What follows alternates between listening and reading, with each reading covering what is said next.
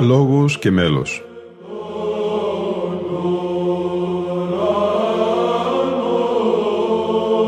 Προσεγγίσεις στη μυσταγωγία της ψαλτικής τέχνης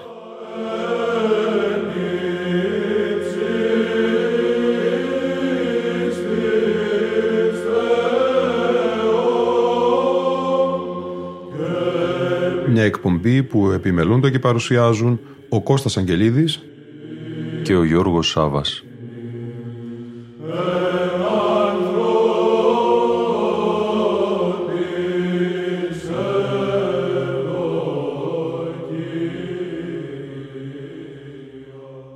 Αγαπητοί φίλοι ακροατές και φίλες ακροάτριες, την Μεγάλη Παρασκευή το πρωί τελείται η ακολουθία των μεγάλων ωρών. Οι ώρες είναι σύντομες ακολουθίες και ακολουθούν το εβραϊκό ορολόγιο – είναι η πρώτη ώρα η οποία είναι πρωινή προσευχή και αντιστοιχεί στη σημερινή έκτη πρωινή. Η τρίτη ώρα που αντιστοιχεί στη σημερινή ενάτη πρωινή προς ανάμνηση της καθόδου του Αγίου Πνεύματος κατά την Πεντηκοστή. Η έκτη ώρα αντιστοιχεί στη σημερινή δωδέκατη μεσημβρινή προς ανάμνηση της Σταύρωσης του Χριστού και η ενάτη ώρα που αντιστοιχεί στη σημερινή τρίτη απογευματινή προς ανάμνηση του θανάτου του Χριστού. Σήμερα η πρώτη, η τρίτη, και οι έκτη ώρες διαβάζονται αμέσως μετά την ακολουθία του όρθρου ενώ η ενάτη προηγείται του εσπερινού. Μετά την ενάτη ώρα στο μέσο του ναού, Μεγάλη Παρασκευή, απαγγέλλεται εμελός το ιδιόμελο σήμερον κρεμάται επί ξύλου. Ας το ακούσουμε εδώ από τον πρωτοψάλτη Γεώργιο Κυρμελή. Σήμερον κρεμάται επί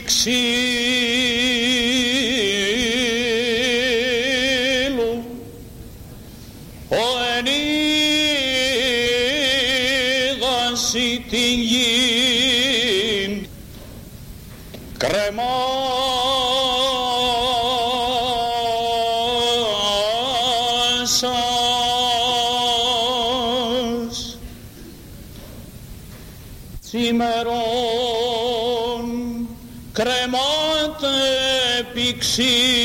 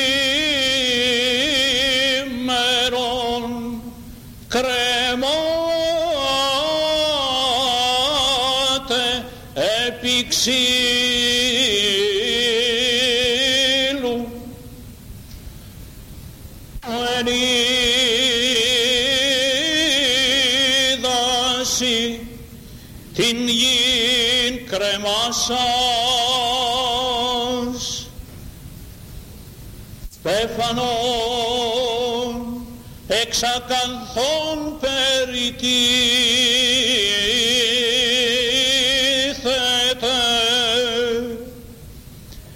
ο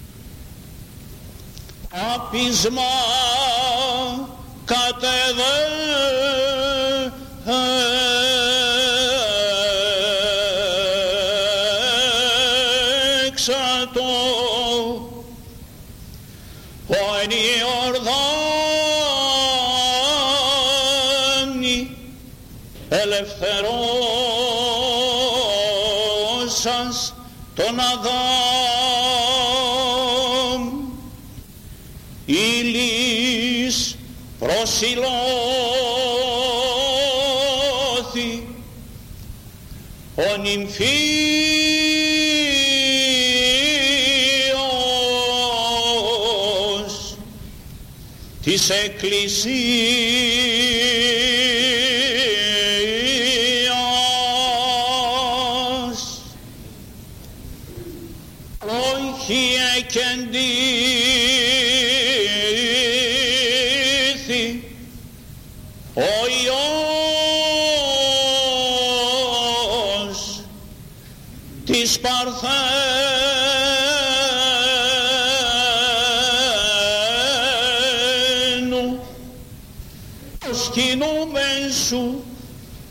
πάθη Χριστέ.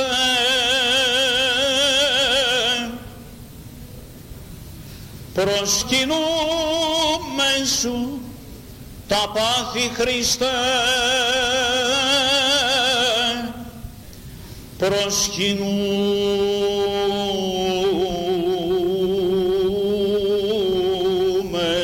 σου τα πάθη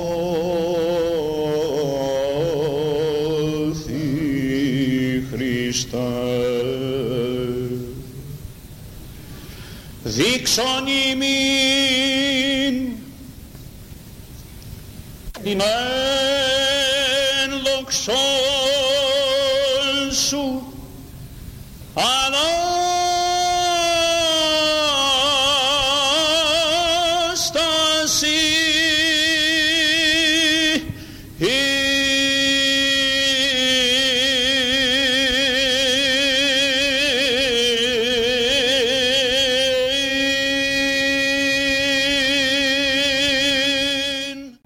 Οι ώρε τη παραμονή των Χριστουγέννων, των Θεοφανίων και της Μεγάλης Παρασκευής ονομάζονται Μεγάλες Ώρες ή Βασιλικές, γιατί οι ψαλμοί που τις αποτελούν έχουν μεσιανικό χαρακτήρα και αναφέρονται στον Βασιλέα Χριστό. Είναι εκτενέστερες από τις καθημερινές ακολουθίες των ωρών, γιατί ανάμεσα παρεμβάλλονται τροπάρια, ύμνοι, προφητικά, αποστολικά και ευαγγελικά αναγνώσματα γύρω από το πάθος του Χριστού. Η ακολουθία του εσπερινού στις ενορίες ψάλεται τις πρωινές ώρες, ενσωματωμένη με τις μεγάλες ώρες. Μετά την είσοδο και το φως ηλαρών διαβάζονται οι προφητείες, ο Απόστολος και το Ευαγγέλιο.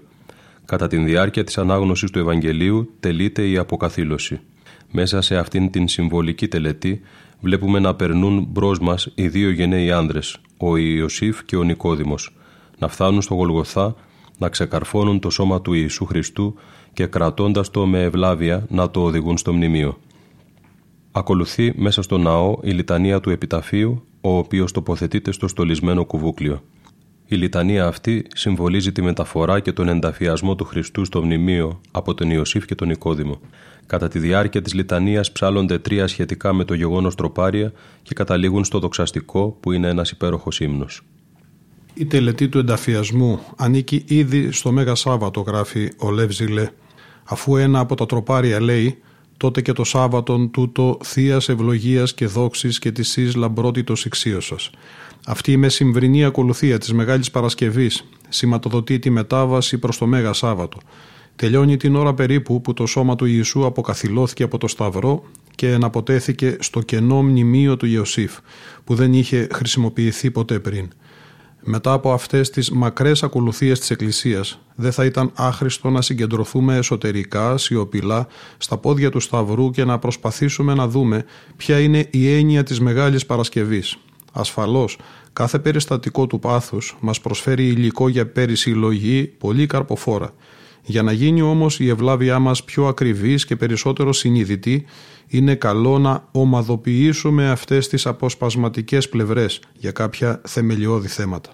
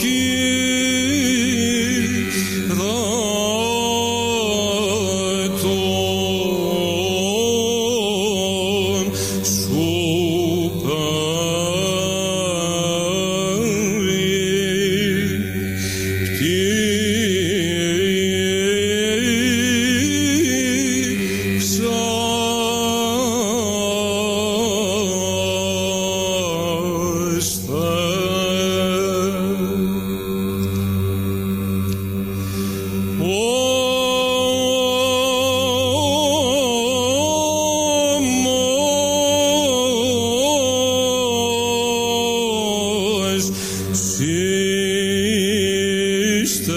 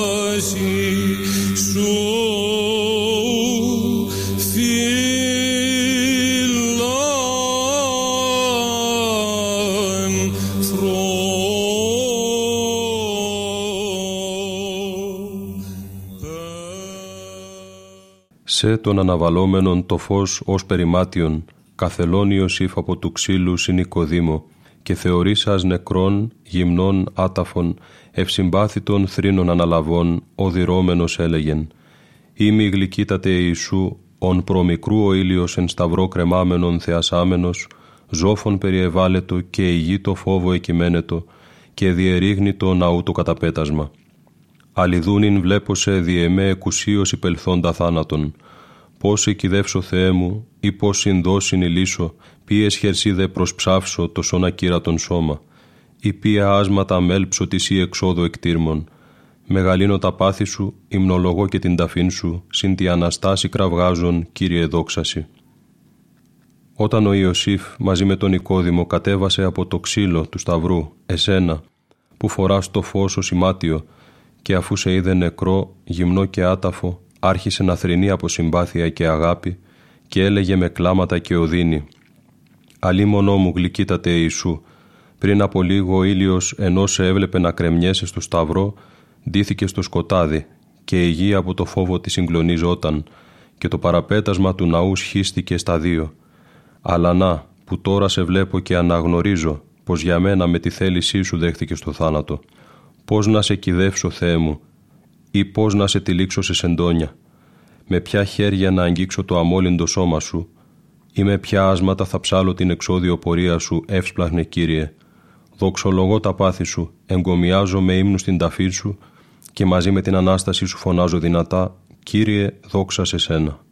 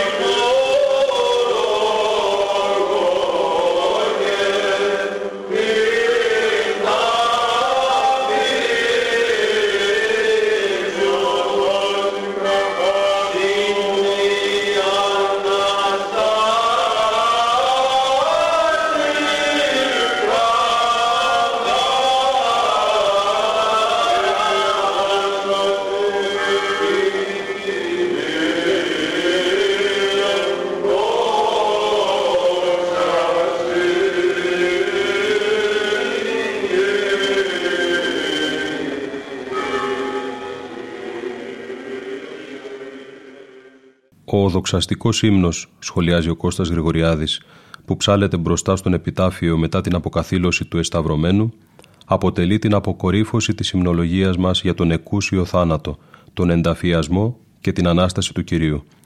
Κύρια πρόσωπα είναι ο Ιωσήφ και ο Νικόδημος, την τολμηρή πράξη των οποίων αναφέρουν και οι τέσσερις ιεροί Ευαγγελιστές. Ο ιερός υμνογράφος πρέπει να βρέθηκε πολύ κοντά στην ψυχική κατάσταση και των δύο, ώστε μέσα από πνευματική έξαρση και θείο φωτισμό έβαλε στο στόμα των δύο μαθητών το σωτηριολογικό περιεχόμενο του δοξαστικού ύμνου. Αξιώθηκαν να κρατήσουν στα χέρια τους το νεκρό και άταφο ακόμη σώμα του Κυρίου. Κατελήφθησαν από ευσυμπάθητο θρήνο γιατί στο πρόσωπο του Κυρίου έβλεπαν τον δημιουργό του κόσμου. Η αίσθηση του εκουσίως νεκροθέντος θεανθρώπου Κυρίου συγκλώνησε ολόκληρη την κτήση. Ο ήλιος δεν μπορούσε να βλέπει τον στεγάζοντα ενίδαση τα υπερόα αυτού, να κρεμιέται επάνω στο σταυρό, γι' αυτό και ντύθηκε το βαθύ σκοτάδι. Η γη όταν από φόβο και τρόμο και το παραπέτασμα του ναού σχιζόταν στα δύο. Την ίδια συγκλονιστική εμπειρία δοκιμάζουν και οι δύο μαθητές όταν αντικρίζουν μέσα από τον εσταυρωμένο Κύριο την άπειρη και ακατανόητη αγάπη του Θεού στον αμαρτωλό άνθρωπο. Γι' αυτό και δεν αισθάνονται ικανοί και άξιοι να κυδεύσουν τον Κύριο και Θεό τους, πώς να τον τυλίξουν στο σεντόνι και με ποια χέρια να ακουμπήσουν το πανάχραντο σώμα του, με ποια θρηνό διάσματα να συνοδεύσουν την επιτάφια πορεία του. Εδώ σταματάει και η περαιτέρω επεξεργασία του ανέκφραστου και απερινόητου μυστηρίου που γίνεται αποδεκτό μέσα από την αυθόρμητη δοξολογία του πάθους, της ταφής που βεβαιώνουν την ένδοξη Ανάσταση του Κυρίου και του ανθρώπου.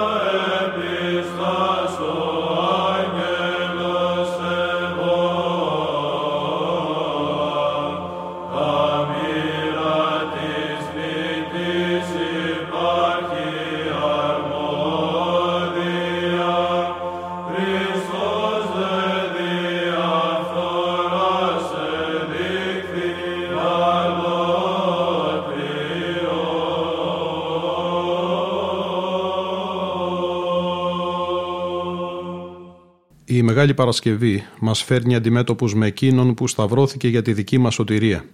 Κατά τη συνάντησή μας με το Σταυρό του Ιησού τη Μεγάλη Παρασκευή μπορούμε να διακρίνουμε πολλά κέρια στοιχεία. Υπάρχει καταρχάς το αντικειμενικό μυστήριο της λυτρώσεως. Ο Σταυρός είναι το όργανο της σωτηρίας μας, το όργανο της θυσίας του Χριστού. Αλλά με ποια έννοια σωζόμαστε δια του Σταυρού, με ποια έννοια μιλάμε για θυσία του Χριστού, Λέμε ότι ο Ιησούς πέθανε για μας. Καταλαβαίνουμε όμως αρκετά καθαρά τι σημαίνουν οι λέξεις «πέθανε για μας».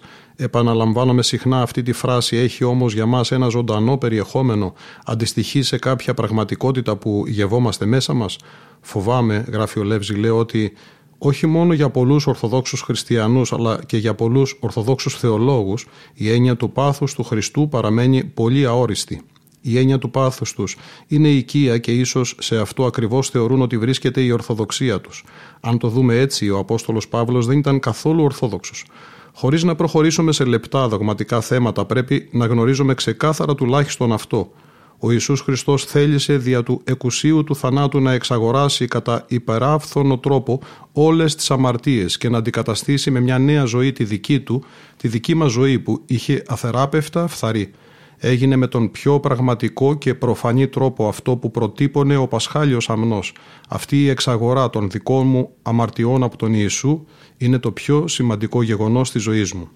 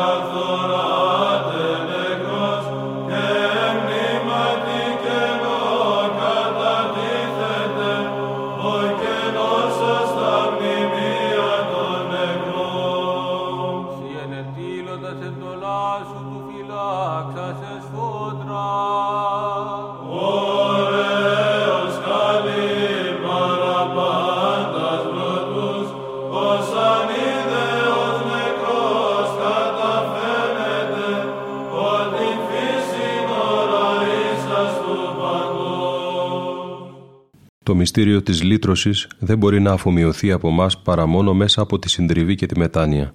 Ο Ιησούς, καρφωμένος στο Σταυρό, αντιπροσωπεύει την αντικειμενική πλευρά του μυστηρίου. Ο Πέτρος που κλαίει πικρά μετά την άρνηση και το βλέμμα που του έριξε ο Ιησούς, ο ληστής που μετανοεί και τον νικετεύει, αντιπροσωπεύουν την υποκειμενική πλευρά του μυστηρίου. Η Μεγάλη Παρασκευή δεν θα αποδώσει ποτέ καρπούς για μας, παρά μόνον όταν μια αποφασιστική κίνηση συντριβής μας ρίξει στα πόδια του εσταυρωμένου. Η συντριβή συνίσταται ουσιαστικά στην οδύνη της ψυχής που συνειδητοποιεί ότι έχει προσβάλει το Θεό. Για να είναι η οδύνη αυτή πραγματική, δεν είναι απαραίτητο να ενδύεται το συναισθηματικό επικάλυμα. Εάν ο Θεός μας παραχωρήσει δάκρυα μετανοίας, θα πρέπει να τον ευχαριστήσουμε για αυτά. Αλλά η συντριβή μπορεί να υφίσταται και χωρίς τη συγκινησιακή συνισταμένη της, καθώς η βαθιά και αληθινή μετάνοια είναι ανεξάρτητη από συναισθηματικές διακυμάνσεις. Είναι μια πράξη όριμου στοχασμού, υψηλής διανοητικής διάβγειας, ταπεινώσεως και υπακοής. Στη συνέχεια ο άνθρωπος χρειάζεται με ισχυρή θέληση να αποκλείσει την αμαρτία. Η σωτήρια συντριβή είναι έργο υπερφυσικό, δεν είναι δικό μας έργο, όσο και αν απαιτεί τη δική μας συνεργασία. Συντελείται υπό την έμπνευση της Θείας Χάριτος. Ενώπιον του Σταυρού ας την αφήσουμε να διεισδύσει στην ψυχή μας και να γίνει μέσα μας το κυρίαρχο αίσθημα.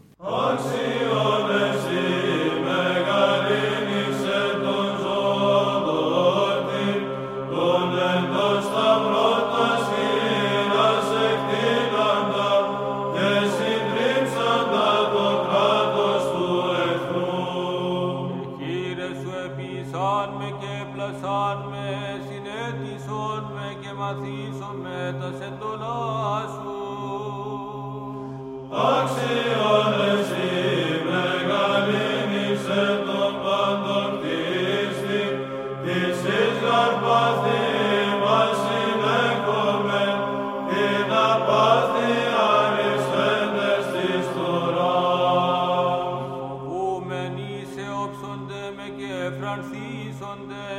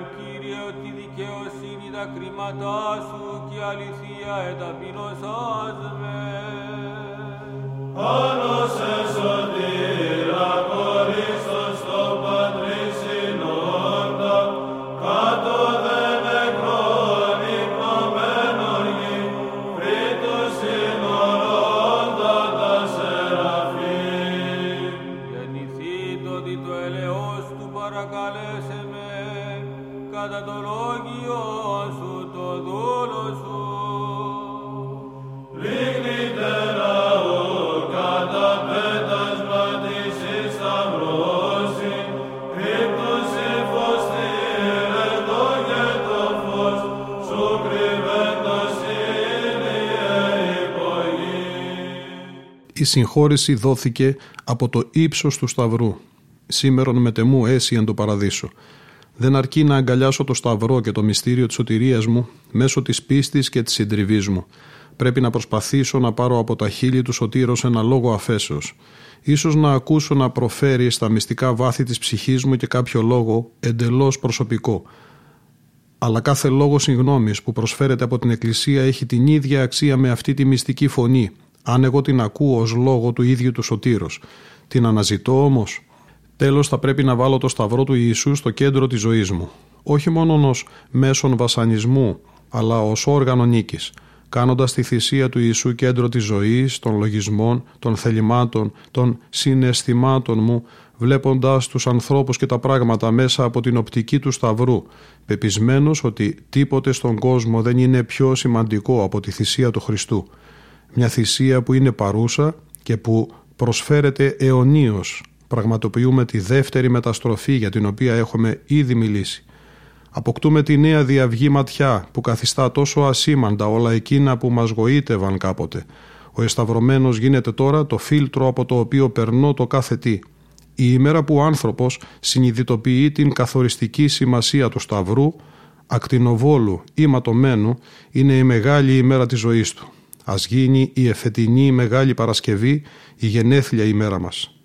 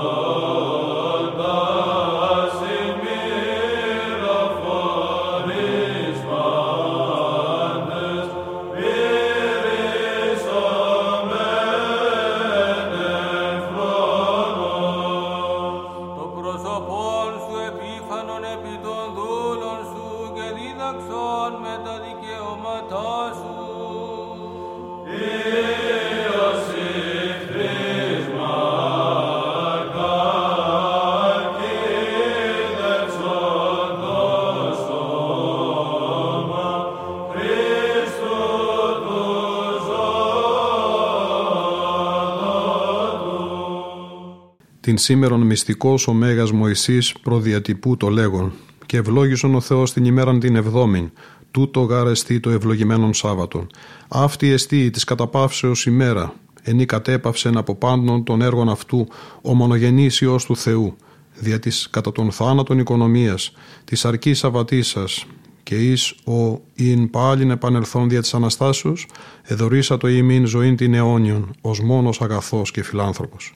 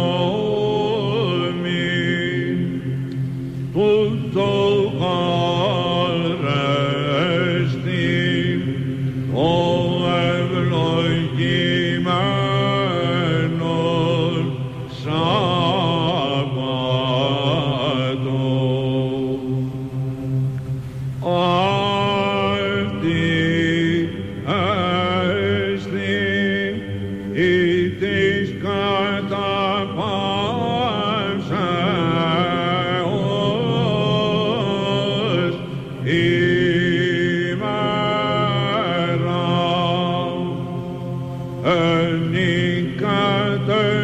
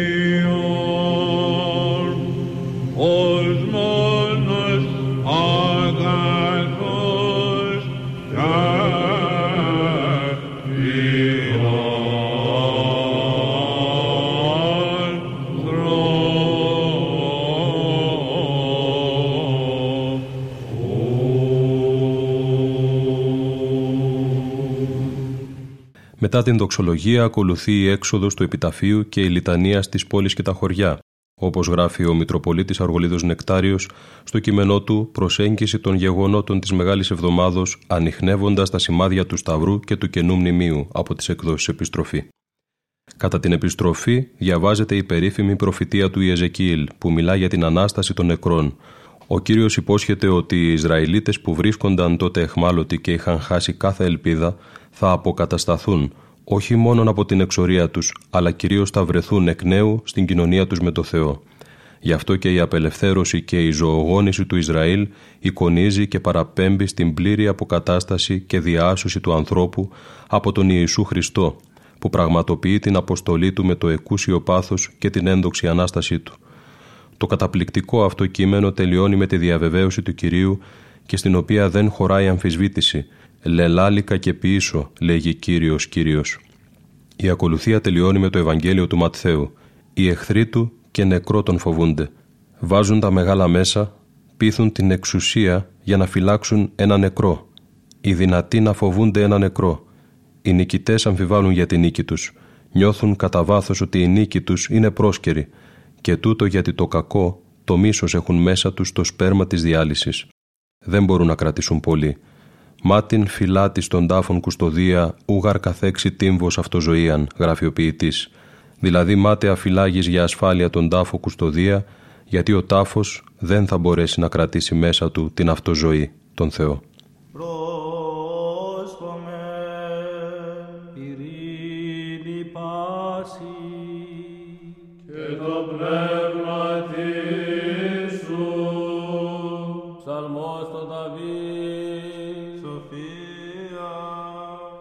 ایمنانی کدواری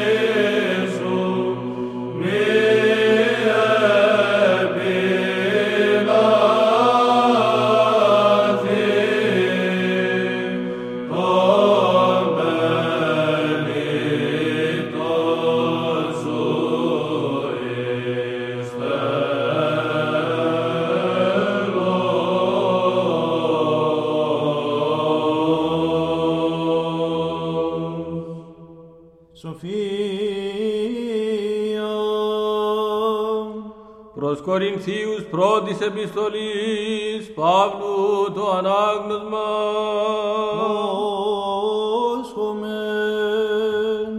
Αδελφοί, μικρά ζήμη, όλον το φύραμα ζήμη, εκαθάρατε ούν την παλαιάν ζήμη, ή να είτε νέον φύραμα, καθώς εστε το Πάσχα ημών υπέρ ημών ετήθη Χριστός, ώστε ορτάζομεν μη εν ζήμη παλαιά, μηδέν ζήμη κακίας και πονηρίας, αλλά ένα ζήμης ειλικρινίας και αληθείας. Χριστός γαρ ημάς εξηγόρασεν εκ της κατάρας του νόμου, γενόμενος υπερ ημών κατάρα. Γέγραπτε γάρ, επί κατάρατος πάσο κρεμάμενος επί του ξύλου. Ήνα εις τα έθνη η ευλογία του Αβραάμ, γέννηται εν Χριστώ Ιησού. Ήνα την Ευαγγελία του Πατρό,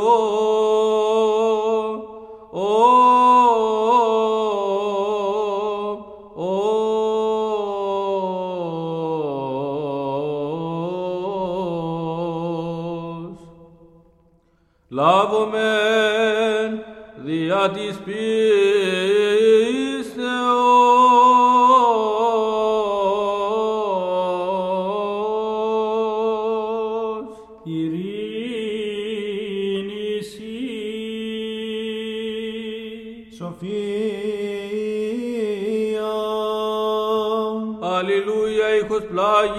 prodo,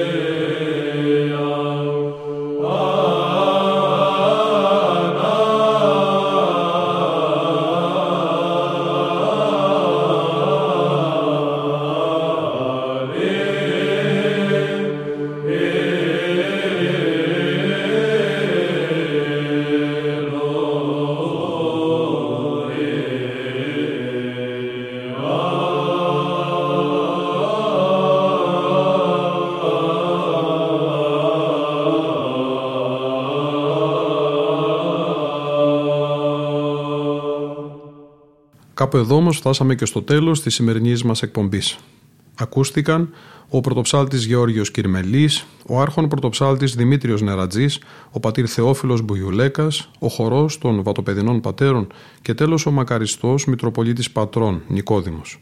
Ήταν η εκπομπή Λόγος και Μέλος που επιμελούνται και παρουσιάζουν ο Κώστας Αγγελίδης και ο Γιώργος Σάβας. Στον ήχο ήταν σήμερα μαζί μας η Λίνα Φονταρά.